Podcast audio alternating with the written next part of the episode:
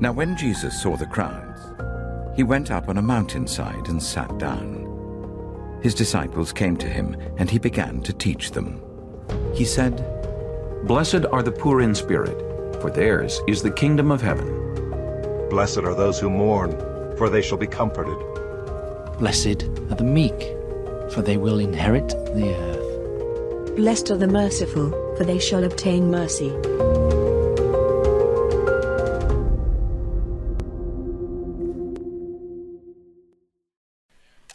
You heard my story before, but I'm going to start with a, a story about my family. Um, after my parents' divorce, uh, I was age 17.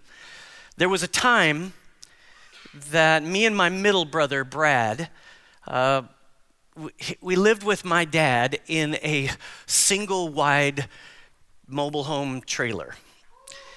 And uh, shout out to all you mobile trailer people. It was, a, it, but it would, but it was, it was this, it was, it was a really terrible looking trailer, and it was on this really bad piece of property on the poor side of town, uh, weed infested uh, in Grand Junction, Colorado. And it was a very difficult time in our lives. My dad, who had been really been a pastor all of his life, um, after the divorce, couldn't find work couldn't find a job, and so he did a bunch of odd jobs just to kind of make ends meet. Unfortunately, ends never seemed to meet. So uh, it was my senior year in high school when all this is going down. My family had fallen apart, my church had split apart, and my girlfriend had broken my heart. I know. It was really, really sad. It was a very sad year. But I remember coming home from school or, uh, or work. I worked at Wendy's on North Avenue. Um, and, or maybe we come home from church from time to time and seeing grocery bags on our front porch. Someone had gone shopping and bought us groceries. And even as I tell the story, the emotions uh, fled back. That worship time didn't help because I was like a, po- a pool of tears. Somebody took the time to go shop for us and buy stuff that we never normally bought. I'm talking about Captain Crunch. Do you know what I'm saying?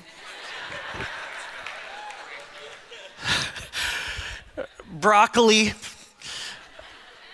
It was, it was amazing to come home and realize that somebody had seen us. It was amazing. It was a gift that meant God saw us. God knew our story, and He was near. And the weird thing is, I didn't really know how poor we were at that time. You know what I'm saying? If you grew up poor, you kind of know what I'm talking about. But I have some idea now as I look back how much I needed to know that God was with us, was with me and for me, for my dad, for my mom, for my brothers. And that bag of groceries made me feel like I was seen and embraced by the love and the mercy and provision of God. Somehow I imagine that's how the first people to hear Jesus' Sermon on the Mount might have felt that day as he began to explain how the kingdom of God comes to the poor. You know, we're in this series, and today I want to talk about this first statement, but we're going to read the whole thing. Matthew chapter 5, verse 1 through 12. Let's read it together. It says, Now when Jesus saw the crowds, he went up on a mountainside and sat down. His disciples came to him, and he began to teach them.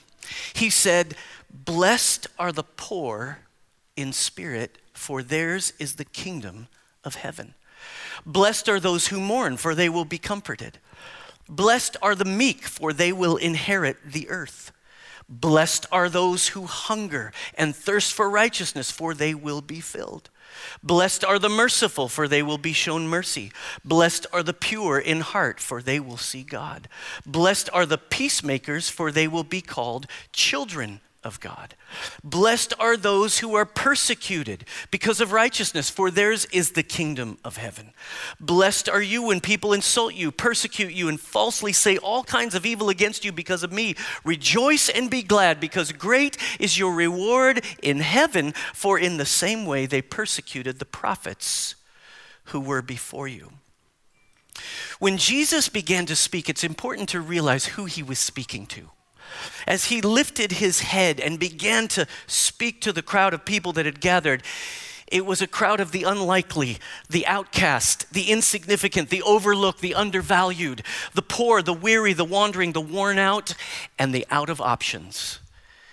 To the sick, the demonized, to the marginalized, the people on the outskirts, to those who felt cursed even. When Jesus saw these people, he began by saying they were blessed, which was news to them. Jesus begins his sermon with this list called the Beatitudes. Everybody say it?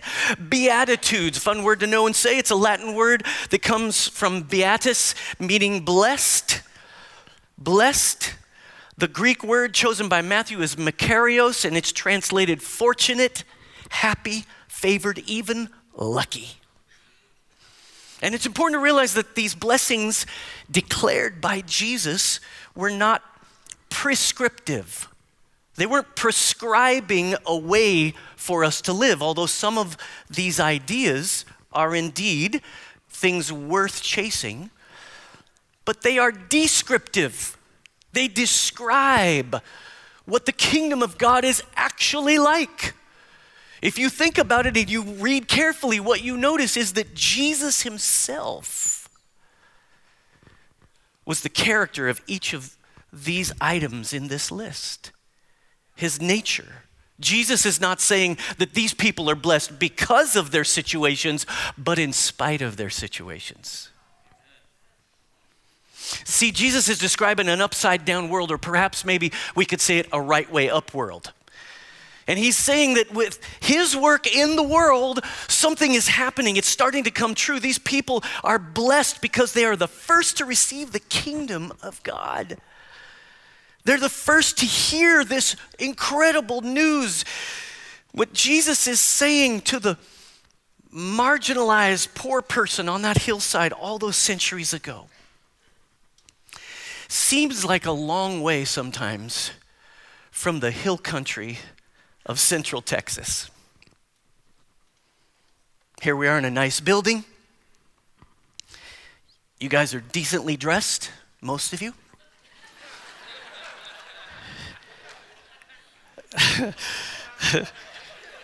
we're, in, we're in southwest Austin. Many of you work from home, have the, your, the freedom of a schedule that you put in place. Most of us appear to be well fed. There's no bombing going on in our city. It's hard for us sometimes to hear Jesus' words travel from the first century to the 21st century and have the same impact on it as it had on those people. Mostly peasants who followed Jesus to that place because they were in desperate need for what Jesus offered healing for the suffering sick woman with nowhere to go, a miracle for the grieving father whose child had just died. The, problem is, most of us aren't poor. Think about it. Most of us, think of it, most of you live in a place, in a home that has a room designed and designated where your clothes live. clothes you don't wear, by the way. For us, the kingdom of heaven can seem like a nice idea if we have time for it. And only if seri- it seriously changes our lifestyle. For us, the kingdom of heaven can seem like a strange idea. Like, as Americans, we're not really into the monarchy thing. You know what I'm saying? Like, like we don't quite get how this works. That's sort of a British kind of deal, right? Weird hats, big weddings, tabloid news. It's, it's like th- that's that thing. We're more of a democracy kind of people. You know, like we, we have a voice, a vote. We vote people in offices and out of office every two years, mostly out of office because we don't like them. Because we have an opinion and we have a right to our opinion. We have rights, lots of rights and lots of opinions, and we have a right to our opinion. And so we're not really sure how this king thing works this kingdom that Jesus is talking about. America's the land of the free and the home of the brave. We pull ourselves up by our own bootstraps. We know what we're doing. We're the world's greatest superpower. At least I think we still are, I'm not sure. We have the greatest economy in the world, right? We produce so much stuff. So much stuff. So many great options for entertainment and fun. I got like 362 apps right there on my phone. I can buy anything I want. I can watch any show I want. I can, I can do anything I want. I can talk to anybody I want. Seriously, I can talk to thousands of people with one tweet. How messed up is that? It can skew what Jesus is trying to say to people who don't have any options. So when Jesus begins this list of blessings with the poor, we have to find a way for his words to penetrate our hearts. Maybe if we could put ourselves in the shoes of the poor person. Oh, they don't have shoes. This is so hard.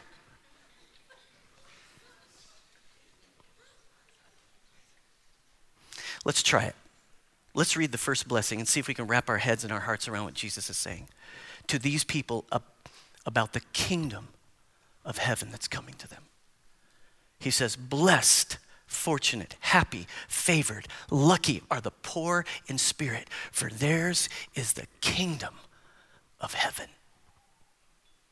Now, the poor that pe- Jesus, the poor people that Jesus was talking to had no safety net, no government help,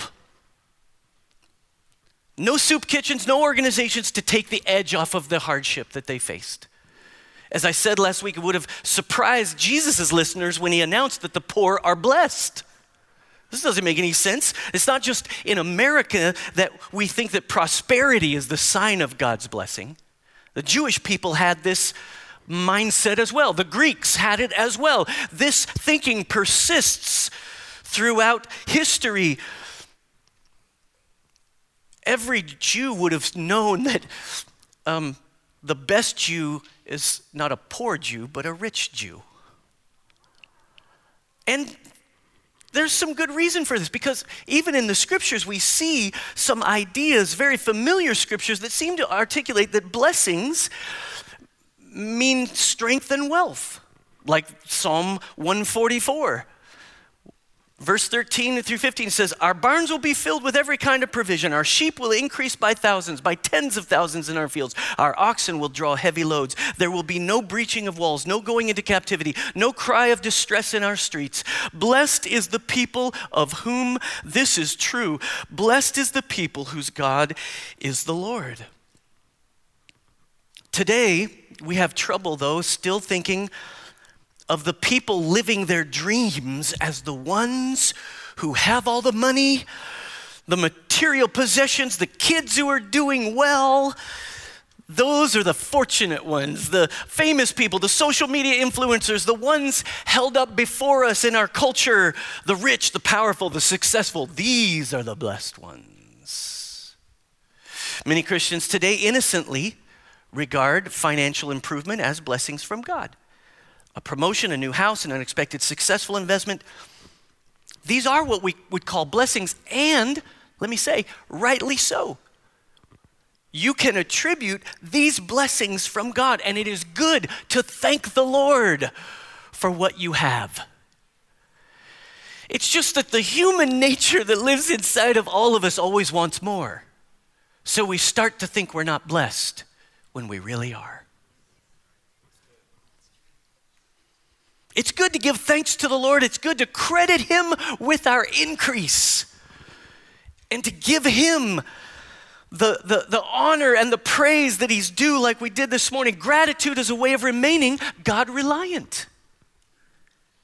Gratitude is a thing that's so helpful. Even people who don't know God, don't know anything about Jesus, they understand the wonder and the beauty and the power of gratitude as a person. The, I always think it's funny, though, when people talk about gratitude, who are they thanking?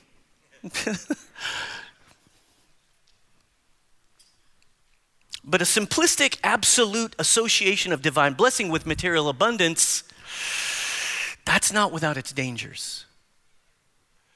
That's why the Apostle Paul warned the church pastored by his young son in the faith, Timothy. In 1 Timothy 6 6, he says, But godliness with contentment is great gain.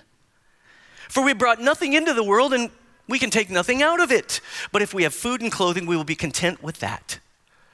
Those who want to get rich fall into temptation and a trap and into many foolish and harmful desires that plunge people into ruin and destruction. For the love of money is the root of all kinds of evil.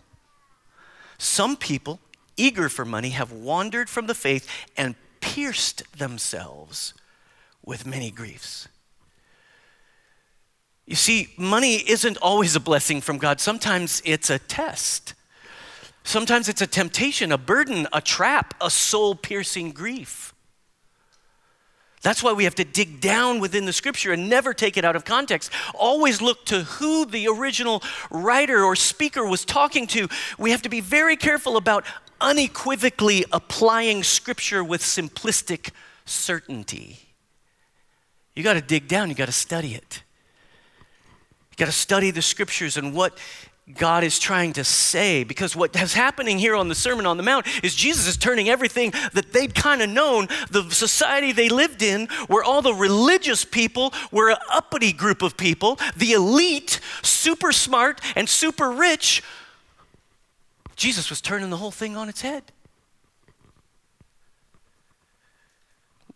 So, neither should we take Jesus' words here in the Sermon on the Mount and immediately jump to the spiritual application to the, of the idea of repentance. If we do that, we won't learn about what Jesus is saying here in a deeper context.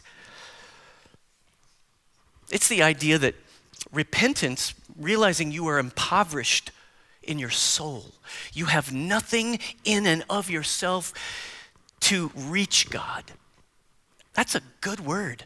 And it's appropriate to, to say that's what part of what Jesus was talking about in this passage. That is a good way to interpret this passage, and I've spoken on this many times. Repentance is a gift from God, and once you realize how poverty stricken you are in your spirit, in your soul, the better off you'll be. You'll see that you need Jesus to come into your life you'll realize without Jesus, you'll never understand. You'll never realize how poor and blind and helpless you really are. But there's this pitfall on the other side of the passage. Are you guys still with me? On the other side of the passage, like ignoring the essence of who the poor are and, and even making a virtue out of poverty itself. That's not right either. We can't claim that the Lord's blessing is just on those who choose poverty. This too misses the point of what Jesus is trying to say here. It, it, it's not more spiritually mature to be more poor. Jesus purposely creates a startling incongruence here for the people on the hillside to surprise them. It's, a, it's like a jarring dissonance that they're trying to figure out the Jewish notion of the blessed life versus the life that Jesus is now calling blessed. Because Jesus is illustrating a paradox. That's a fun word to know and say. Say it. It's a paradox. He's, he's making a paradox out of the gospel of the kingdom. It has not come to the ones who you would have supposed, it has come to the poor. But they're not being praised for being poor. They are receiving an unlikely announcement that in spite of being lowly and powerless, they are receiving the kingdom of heaven with all of its power and the power of God behind it. Martin Luther, careful to make neither poverty nor prosperity the point, says that Jesus is exhorting his followers in this way. He says, if they are a failure, if they have to suffer poverty and do without riches, power, honor, and good days, they will still be blessed and have not a temporal reward, but a different eternal one. They will have enough in the kingdom of heaven. See, Jesus' purpose on this hillside was not to move people into a higher tax bracket. Sometimes we, we know that the gospel has been twisted a little bit to hold something out here and say, well, if you'll just follow Jesus, you'll get wealthier. Most of those people left that day hearing this message of the kingdom in the same economic situation they came in.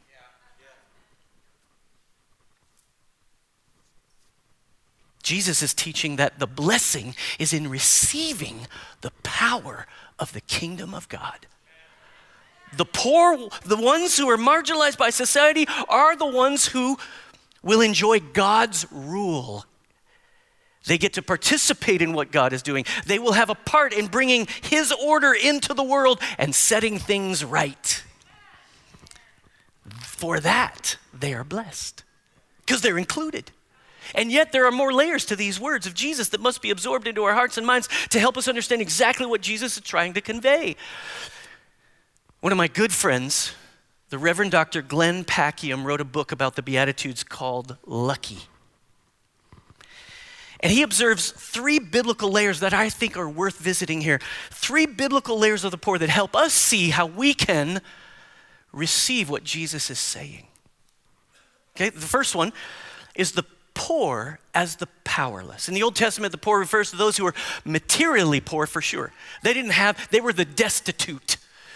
The Torah is full of reminders to care for those who are poor, how to be mindful of them and never, never exploit them.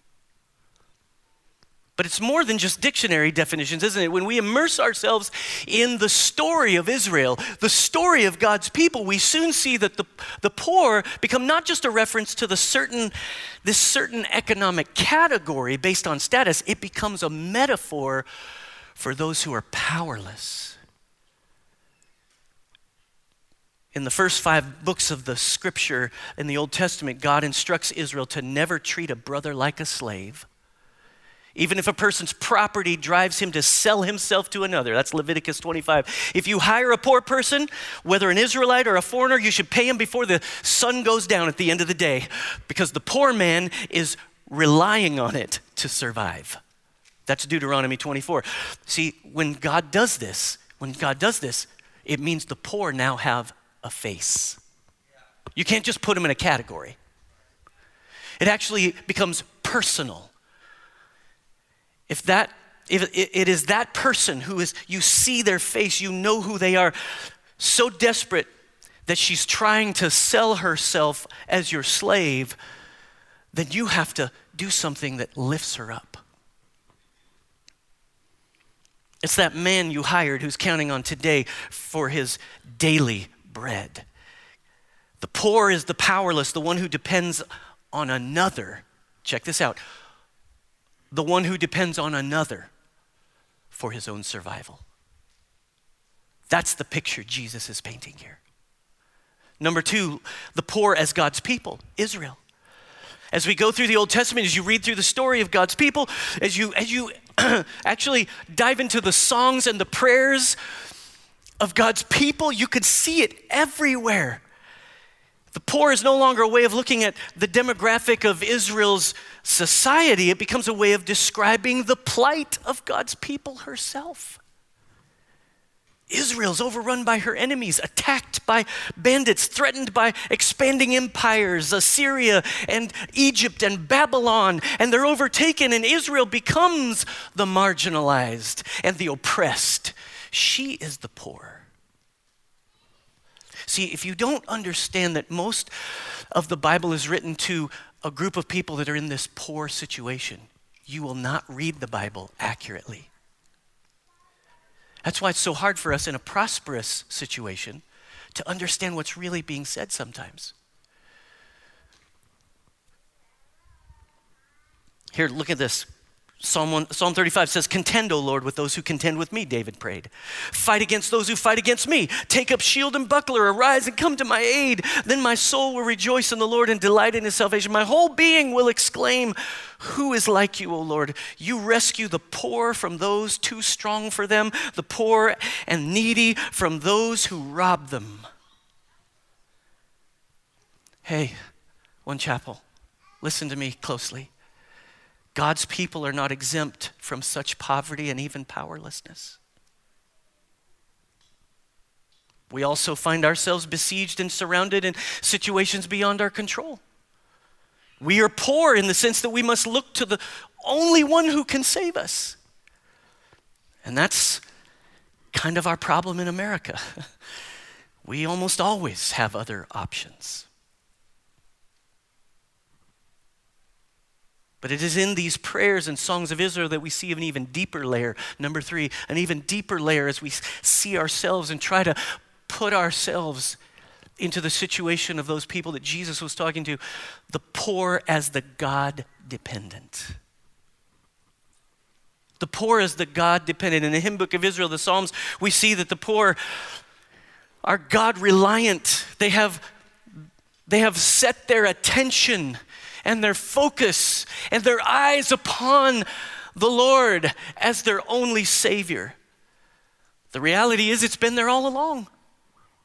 All through the biblical story, it was God Himself, Yahweh, who gave instructions to Israel about how to treat the poor, the alien, the foreigner, the ones who had no means of providing for themselves. See, He was telling them how to treat them because He wanted them to learn how He treats Israel.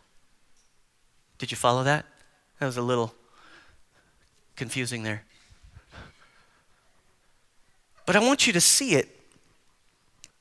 God was their defender, seeing ahead of their need and making provision for it for his people, always taking special note of those who'd come to the end of their rope. In the Psalms, in prayer and worship, the poor freely admit their dependence upon God. Listen to me, Smalls. You got to understand I just wanted to see if you were listening. What we did this morning in coming to worship is entering into the realization, the belief that we have no options without God. And some, for some of you, that's easy because you're facing really hard things right now that you can't fix. But for so many of us, we kind of float along on these other options and these other things, these other paradigms, and we don't put ourselves in this position. And by the way, when you come to worship, if you have nothing to say, if you have nothing to pour out from your heart, it means you don't see yourself as poor enough. Because the poor are desperate, the poor have nowhere else to go. And you and I have to see ourselves through that lens. And if we don't, we will keep being self sustaining, trying to be self sustaining. That always goes wrong. Look at the hymn book of Psalms. Psalm 34 6 says, This poor man called, and the Lord heard him. He saved him out of all his troubles. Psalm 40, verse 17, But as for me, I am poor and needy. May the Lord think of me. You are my help and my deliverer. You are my God. Do not delay. Psalm 82, verse 3 Defend the weak and the fatherless, uphold the cause of the poor and the oppressed. Psalm 140, verse 12 I know that the Lord secures justice for the poor and upholds the cause of the needy. Psalm 113, 5 through 9. Who is like the Lord our God, the one who sits enthroned on high, who stoops down to look on the heavens and the earth? He raises the poor from the dust and lifts the needy from the ash heap. He seats them with princes, with the princes of his people. He settles the childless woman in her home as a happy mother of children. Praise the Lord. Those who heard Jesus' opening words on that day on that hillside. When he said the poor, he was talking about the powerless, the God dependent, those who had no means of elevating themselves in any way, shape, or form. This helps to explain Matthew's phrase, blessed are the poor in the spirit, versus Luke, who records it just, blessed are the poor. Matthew says something extra here, but when you think it through, you realize that the poor do indeed have a spirit about them. They are helpless. They don't, they don't have any other means. They must rely on another. Jesus picked the poor as his poster people. the poster people for those who are blessed by receiving the kingdom to tell us that full reliance upon God is what opens us up to his rule in our lives as king. It's one of the only ways that we get to the place where we allow him to rule us as our king. That's why Jesus teaches that we should store up for ourselves. Just a little bit later in the Sermon on the Mount, he gets to this thing. He says, Store up for yourselves treasures in heaven, because that's where true riches are actually found in the place where God's rule is established. You want true riches? Enter the kingdom. Seek the kingdom first, he says. And then everything else is added. Everything else is given to you. See, that's the mindset that you need is a poor person. Okay, I gotta not chase all the stuff.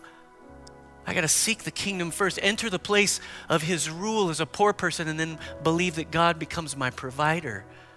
God becomes the one who adds to me, to my life. He's the source of everything. And if you don't end up there, if you don't really seek first the kingdom, what happens is you end up relying on yourself. When we rely on ourselves, it's very difficult to surrender to God's rule. Because I got to do it. I got to get that done. I got to I got to make that happen. And you you become deaf to God's voice and his direction. But the God reliant, God dependent people are the ones who, as one commentary put it, I love it. It says, they gladly accept God's rule and enjoy the benefits. They gladly accept God's rule and then enjoy the benefits. I'll end with Eugene Peterson, writer of the Message Bible. He says, he says, Matthew 5 3 this way. He says, You're blessed when you're at the end of your rope. With less of you, there's more of God and His rule. Could it be that the reason you don't have enough of God and His rule is because there's too much of you?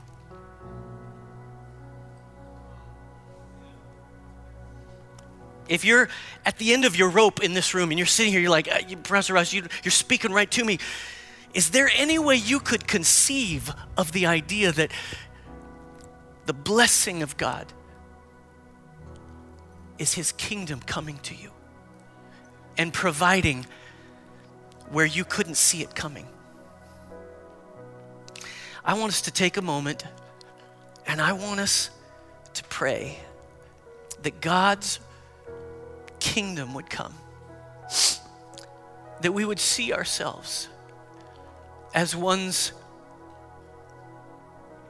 who need to be close.